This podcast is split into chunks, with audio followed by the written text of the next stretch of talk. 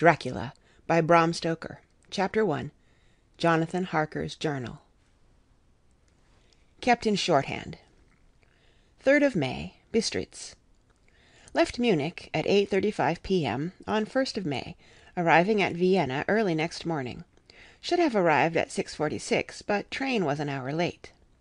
Budapest seems a wonderful place, from the glimpse which I got of it from the train and the little I could walk through the streets. I feared to go very far from the station, as we had arrived late, and would start as near the correct time as possible. The impression I had was that we were leaving the west and entering the east.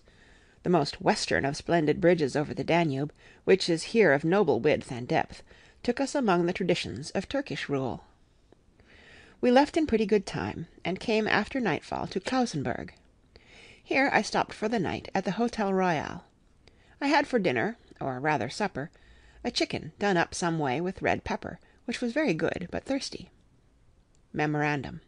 Get recipe for Mina. I asked the waiter, and he said it was called Paprika Hendl, and that, as it was a national dish, I should be able to get it anywhere among the Carpathians.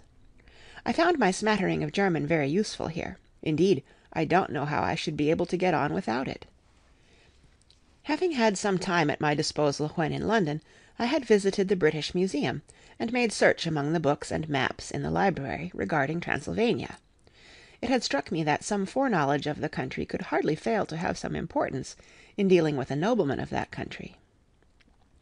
I find that the district he named is in the extreme east of the country, just on the borders of three states, Transylvania, Moldavia, and Bukovina, in the midst of the Carpathian Mountains, one of the wildest and least known portions of Europe. I was not able to light on any map or work giving the exact locality of the Castle Dracula, as there are no maps of this country as yet to compare with our own Ordnance Survey maps. But I found that Bistritz, the post town named by Count Dracula, is a fairly well known place. I shall enter here some of my notes, as they may refresh my memory when I talk over my travels with Mina. In the population of Transylvania there are four distinct nationalities.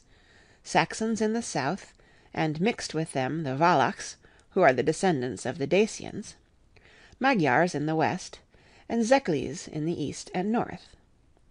I am going among the latter, who claim to be descended from Attila and the Huns. This may be so, for when the Magyars conquered the country in the eleventh century they found the Huns settled in it. I read that every known superstition in the world is gathered into the horseshoe of the Carpathians as if it were the centre of some sort of imaginative whirlpool. If so, my stay may be very interesting. Memorandum. I must ask the Count all about them. I did not sleep well, though my bed was comfortable enough, for I had all sorts of queer dreams. There was a dog howling all night under my window, which may have had something to do with it, or it may have been the paprika, for I had to drink up all the water in my carafe, and was still thirsty. Towards morning I slept, and was wakened by the continuous knocking at my door, so I guess I must have been sleeping soundly then. I had for breakfast more paprika, and a sort of porridge of maize flour, which they said was mamaliga, and eggplant stuffed with forcemeat, a very excellent dish which they call impletata. Memorandum. Get recipe for this also. I had to hurry breakfast, for the train started a little before eight or rather it ought to have done so, for after rushing to the station at 7.30 I had to sit in the carriage for more than an hour before we began to move. It seems to me that the further east you go, the more unpunctual are the trains. What ought they to be in China? All day long we seemed to dawdle through a country which was full of beauty of every kind. Sometimes we saw little towns or castles on the top of steep hills, such as we see in old missals. Sometimes we ran by rivers and streams which seemed from the wide stony margin on each side of them to be subject to great floods. It takes a lot of water, and running strong, to sweep the outside edge of a river clear. At every station there were groups of people, sometimes crowds, and in all sorts of attire. Some of them were just like the peasants at home, or those I saw coming through France and Germany, with short jackets and round hats and homemade trousers but others were very picturesque. The women looked pretty, except when you got near them, but they were very clumsy about the waist. They had all full white sleeves of some kind or other, and most of them had big belts with a lot of strips of something fluttering from them, like the dresses in a ballet, but of course there were petticoats under them. The strangest figures we saw were the Slovaks, who were more barbarian than the rest, with their big cowboy hats, great baggy dirty white trousers, white linen shirts, and enormous heavy leather belts, nearly a foot wide, all studded over with brass nails. They wore high boots, with their trousers tucked into them, and had long black hair and heavy black mustaches. They are very picturesque, but do not look prepossessing.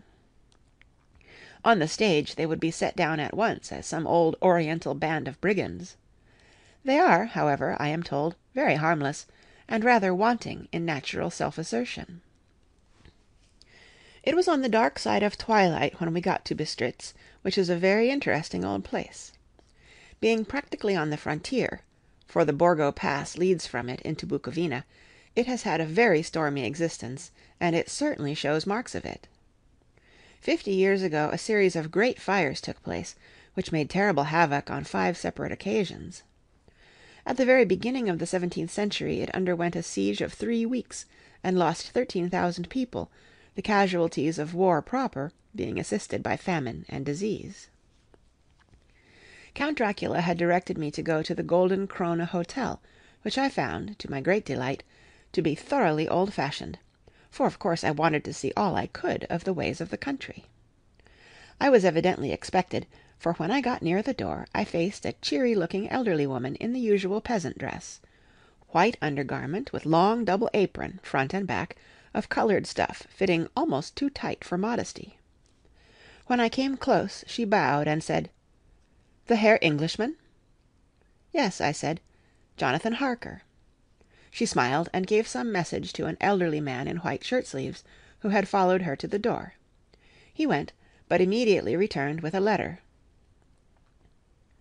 My friend, Welcome to the Carpathians. I am anxiously expecting you. Sleep well to night. At three to morrow the diligence will start for Bukovina. A place on it is kept for you. At the Borgo Pass my carriage will await you, and will bring you to me. I trust that your journey from London has been a happy one, and that you will enjoy your stay in my beautiful land. Your friend, Dracula. 4th of May. I found that my landlord had got a letter from the Count, directing him to secure the best place on the coach for me, but on making inquiries as to details he seemed somewhat reticent, and pretended that he could not understand my German. This could not be true, because up to then he had understood it perfectly; at least, he answered my questions exactly as if he did.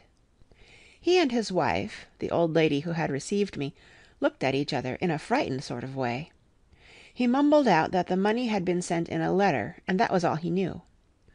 When I asked him if he knew Count Dracula, and could tell me anything of his castle, both he and his wife crossed themselves, and saying that they knew nothing at all, simply refused to speak further. It was so near the time of starting that I had no time to ask any one else, for it was all very mysterious, and not by any means comforting.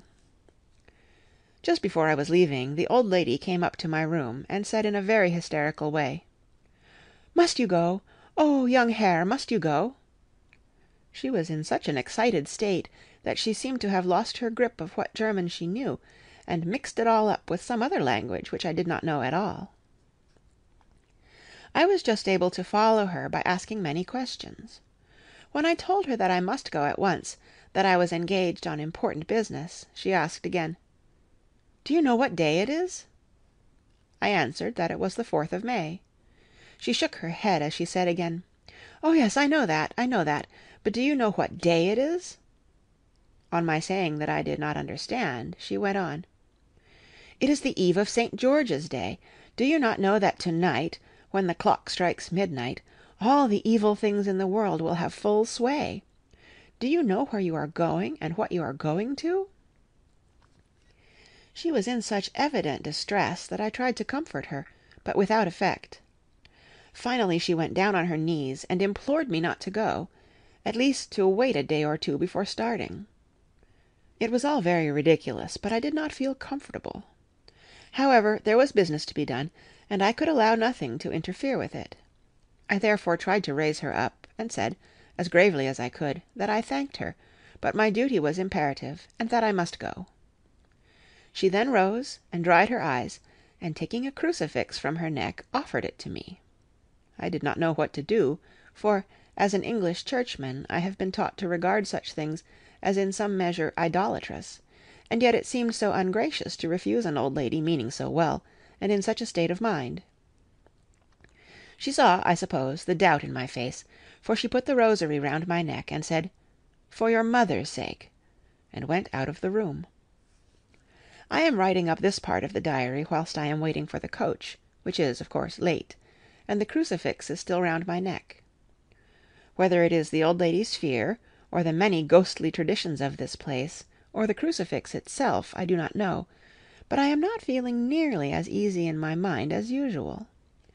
If this book should ever reach Mina before I do, let it bring my good bye. Here comes the coach.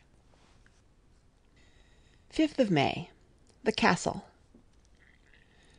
The grey of the morning has passed, and the sun is high over the distant horizon, which seems jagged, whether with trees or hills I know not, for it is so far off that big things and little are mixed.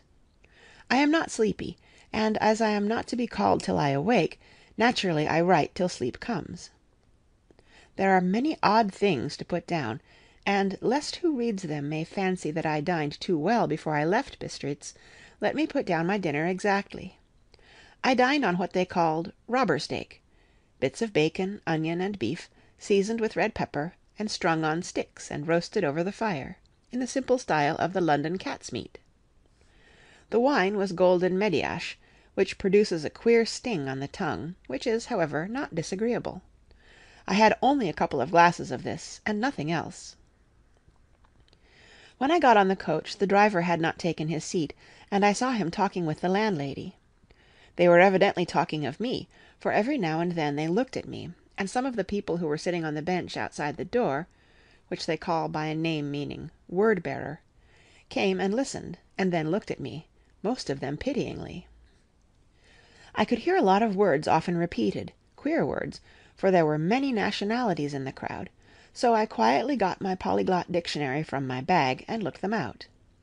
I must say they were not cheering to me, for amongst them were Ordog (Satan), Pokol (Hell), Stregoica (Witch), Vrolok and Vlkoslak, both of which mean the same thing, one being Slovak and the other Servian, for something that is either werewolf or vampire. Memorandum: I must ask the Count about these superstitions. When we started, the crowd round the inn door, which had by this time swelled to a considerable size, all made the sign of the cross, and pointed two fingers towards me. With some difficulty I got a fellow passenger to tell me what they meant. He would not answer at first, but on learning that I was English, he explained that it was a charm or guard against the evil eye. This was not very pleasant for me, just starting for an unknown place to meet an unknown man, but every one seemed so kind hearted, and so sorrowful, and so sympathetic, that I could not but be touched. I shall never forget the last glimpse which I had of the inn yard and its crowd of picturesque figures, all crossing themselves, as they stood round the wide archway, with its background of rich foliage of oleander and orange trees in green tubs clustered in the centre of the yard. Then our driver, whose wide linen drawers covered the whole front of the box seat Gotza they call them cracked his big whip over his four small horses, which ran abreast, and we set off on our journey. I soon lost sight and recollection of ghostly fears in the beauty of the scene as we drove along, although had I known the language, or rather languages, which my fellow passengers were speaking, I might not have been able to throw them off so easily. Before us lay a green sloping land full of forests and woods, with here and there steep hills, crowned with clumps of trees or with farmhouses, the blank gable end to the road. There was everywhere a bewildering mass of fruit blossom, apple, plum, pear, cherry, and as we drove by I could see the green grass under the trees spangled with the fallen petals. In and out amongst these green hills of what they call here the Mittelland ran the road, losing itself as it swept round the grassy curve, or was shut out by the straggling ends of pine woods, which here and there ran down the hillsides like tongues of flame. The road was rugged, but still we seemed to fly over it with a feverish haste. I could not understand then what the haste meant, but the driver was evidently bent on losing no time in reaching Borgo Prund. I was told that this road is in summer time excellent, but that it had not yet been put in order after the winter snows. In this respect it is different from the general run of roads in the Carpathians, for it is an old tradition that they are not to be kept in too good order. Of old the Hospodars would not repair them, lest the Turk should think that they were preparing to bring in foreign troops, and so hasten the war which was always really at loading point. Beyond the green swelling hills of the Mittelland rose mighty slopes of forest up to the lofty steeps of the Carpathians themselves. Right and left of us they towered, with the afternoon sun falling full upon them, and bringing out all the glorious colours of this beautiful range, deep blue and purple in the shadows of the peaks, green and brown where grass and rock mingled, and an endless perspective of jagged rock and pointed crags, till these were themselves lost in the distance, where the snowy peaks rose grandly. Here and there seemed mighty rifts in the mountains, through which, as the sun began to sink, we saw now and again the white gleam of falling water. One of my companions touched my arm as we swept round the base of a hill, and opened up the lofty snow covered peak of a mountain, which seemed, as we wound on our serpentine way, to be right before us. Look, Isten szek, God's seat, and he crossed himself reverently. As we wound on our endless way, and the sun sank lower and lower behind us, the shadows of the evening began to creep round us. This was emphasized by the fact that the snowy mountain top still held the sunset, and seemed to glow out with a delicate cool pink. Here and there we passed Czechs and Slovaks, all in picturesque attire, but I noticed that goitre was painfully prevalent. By the roadside were many crosses, and as we swept by, my companions all crossed themselves. Here and there was a peasant man or woman kneeling before a shrine, who did not even turn round as we approached, but seemed in the self surrender of devotion to have neither eyes nor ears for the outer world. There were many things new to me; for instance, hayricks in the trees, and here and there very beautiful masses of weeping birch, their white stems shining like silver through the delicate green of the leaves. Now and again we passed a lighter wagon, the ordinary peasant's cart, with its long, snake like vertebra calculated to suit the inequalities of the road. On this were sure to be seated quite a group of home coming peasants, the Czechs with their white, and the Slovaks with their coloured, sheepskins, the latter carrying lance fashion their long staves, with axe at end. As the evening fell it began to get very cold, and the growing twilight seemed to merge into one dark mistiness the gloom of the trees, oak, beech, and pine, though in the valleys which ran deep between the spurs of the hills, as we ascended through the pass, the dark firs stood out here and there against the background of late lying snow. Sometimes, as the road was cut through the pine woods that seemed in the darkness to be closing down upon us, great masses of greyness, which here and there bestrewed the trees, produced a peculiarly weird and solemn effect, which carried on the thoughts and grim fancies engendered earlier in the evening, when the falling sunset threw into strange relief the ghost-like clouds which amongst the Carpathians seemed to wind ceaselessly through the valleys. Sometimes the hills were so steep that, despite our driver's haste, the horses could only go slowly. I wished to get down and walk up them, as we do at home, but the driver would not hear of it. No, no, he said, you must not walk here, the dogs are too fierce. And then he added, with what he evidently meant for grim pleasantry, for he looked round to catch the approving smile of the rest, and you may have enough of such matters before you go to sleep. The only stop he would make was a moment's pause to light his lamps. When it grew dark there seemed to be some excitement amongst the passengers, and they kept speaking to him, one after the other, as though urging him to further speed. He lashed the horses unmercifully with his long whip, and with wild cries of encouragement urged them on to further exertions. Then through the darkness I could see a sort of patch of grey light ahead of us, as though there were a cleft in the hills. The excitement of the passengers grew greater; the crazy coach rocked on its great leather springs, and swayed like a boat tossed on a stormy sea. I had to hold on. The road grew more level, and we appeared to fly along. Then the mountains seemed to come nearer to us on each side, and to frown down upon us; we were entering the Borgo Pass. One by one several of the passengers offered me gifts, which they pressed upon me with an earnestness which would take no denial; these were certainly of an odd and varied kind, but each was given in simple good faith, with a kindly word and a blessing, and that strange mixture of fear meaning movements which I had seen outside the hotel at Bistritz the sign of the cross, and the guard against the evil eye. Then as we flew along the driver leaned forward, and on each side the passengers, craning over the edge of the coach, peered eagerly into the darkness. It was evident that something very exciting was either happening or expected, but though I asked each passenger, no one would give me the slightest explanation. This state of excitement kept on for some little time, and at last we saw before us the pass opening out on the eastern side. There were dark rolling clouds overhead, and in the air the heavy oppressive sense of thunder. It seemed as though the mountain range had separated two atmospheres, and that now we had got into the thunderous one. I was now myself looking out for the conveyance which was expected to take me to the Count. Each moment I expected to see the glare of lamps through the blackness, but all was dark. The only light was the flickering rays of our own lamps, in which the steam from our hard driven horses rose in a white cloud. We could see now the sandy road lying white before us, but there was on it no sign of a vehicle.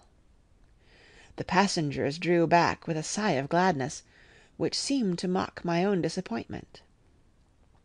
I was already thinking what I had best do, when the driver, looking at his watch, said to the others something which I could hardly hear. It was spoken so quietly, and in so low a tone. I thought it was "an hour less than the time." Then turning to me, he said in German worse than my own: "There is no carriage here. The Herr is not expected after all. He will now come on to Bukovina, and return to morrow, or the next day better the next day." Whilst he was speaking, the horses began to neigh and snort and plunge wildly, so that the driver had to hold them up. Then amongst a chorus of screams from the peasants and a universal crossing of themselves, a calèche, with four horses, drove up behind us, overtook us, and drew up beside the coach. I could see from the flash of our lamps, as the rays fell on them, that the horses were coal black and splendid animals. They were driven by a tall man with a long brown beard and a great black hat, which seemed to hide his face from us.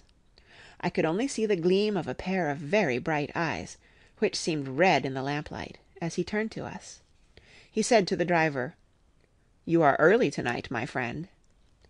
The man stammered in reply, "The English Herr was in a hurry," to which the stranger replied, "That is why, I suppose, you wished him to go on to Bukovina. You cannot deceive me, my friend; I know too much, and my horses are swift." As he spoke he smiled, and the lamplight fell on a hard looking mouth, with very red lips and sharp looking teeth, as white as ivory. One of my companions whispered to another the line from Burger's "Lenore": "Denn die Toten reiten schnell," for the dead travel fast. The strange driver evidently heard the words, for he looked up with a gleaming smile. The passenger turned his face away, at the same time putting out his two fingers and crossing himself. "Give me the Herr's luggage," said the driver, and with exceeding alacrity my bags were handed out and put in the calèche. Then I descended from the side of the coach, as the calèche was close alongside, the driver helping me with a hand which caught my arm in a grip of steel. His strength must have been prodigious. Without a word he shook his reins, the horses turned, we swept into the darkness of the pass. As I looked back I saw the steam from the horses of the coach by the light of the lamps, and projected against it the figures of my late companions crossing themselves. Then the driver cracked his whip and called to his horses, and off they swept on their way to Bukovina. As they sank into the darkness I felt a strange chill, and a lonely feeling came over me; but a cloak was thrown over my shoulders, and a rug across my knees, and the driver said in excellent German: "The night is chill, mein Herr, and my master the Count bade me take all care of you. There is a flask of Slivovitz the plum brandy of the country underneath the seat, if you should require it." I did not take any, but it was a comfort to know it was there all the same. I felt a little strangely, and not a little frightened. I think had there been any alternative I should have taken it, instead of prosecuting that unknown night journey. The carriage went at a hard pace straight along, then we made a complete turn, and went along another straight road. It seemed to me that we were simply going over and over the same ground again, and so I took note of some salient point, and found that this was so. I would have liked to have asked the driver what this all meant, but I really feared to do so, for I thought that, placed as I was, any protest would have had no effect in case there had been an intention to delay. By and by, however, as I was curious to know how time was passing, I struck a match, and by its flame looked at my watch. It was within a few minutes of midnight. This gave me a sort of shock, for I suppose the general superstition about midnight was increased by my recent experiences.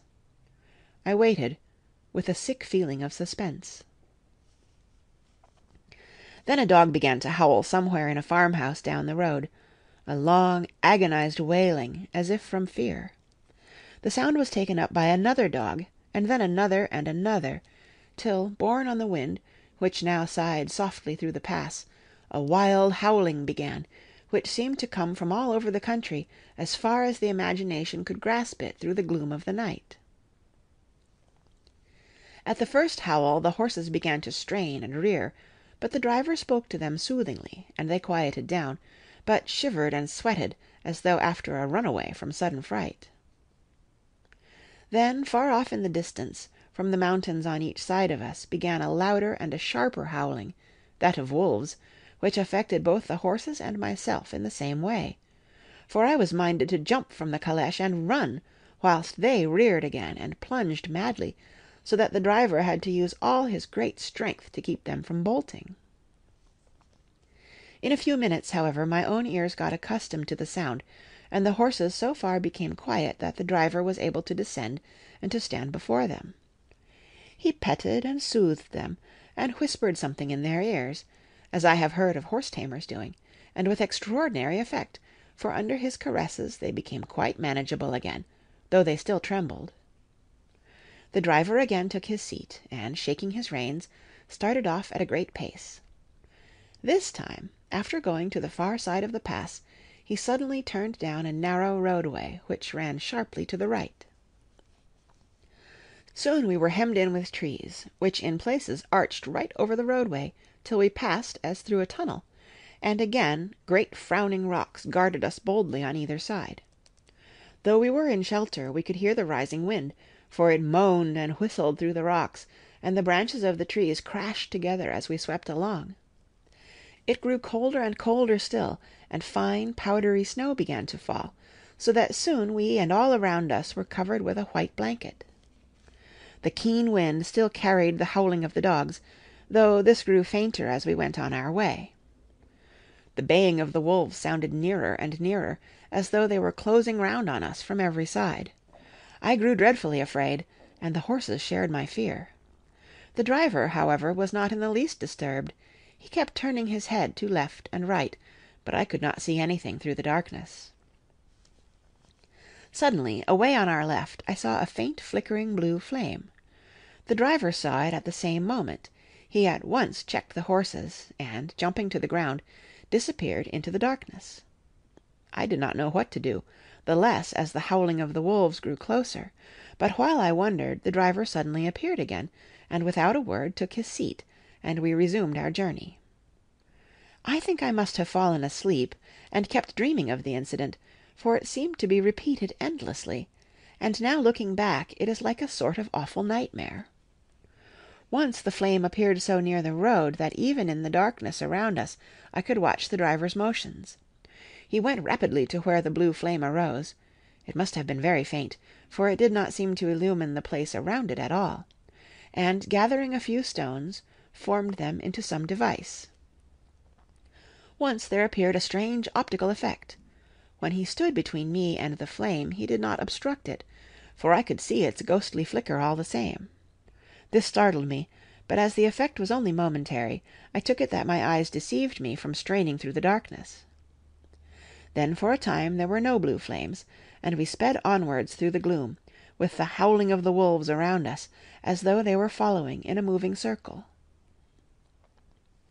At last there came a time when the driver went further afield than he had yet gone, and during his absence the horses began to tremble worse than ever, and to snort and scream with fright.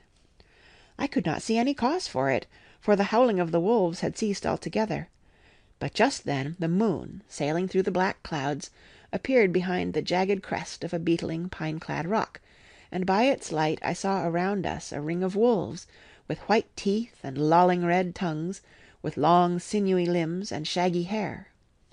They were a hundred times more terrible in the grim silence which held them than even when they howled. For myself, I felt a sort of paralysis of fear.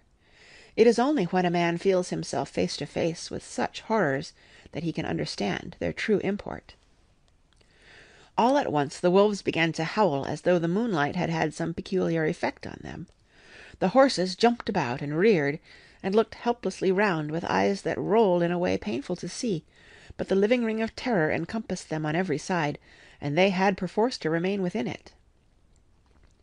I called to the coachman to come, for it seemed to me that our only chance was to try to break out through the ring and to aid his approach.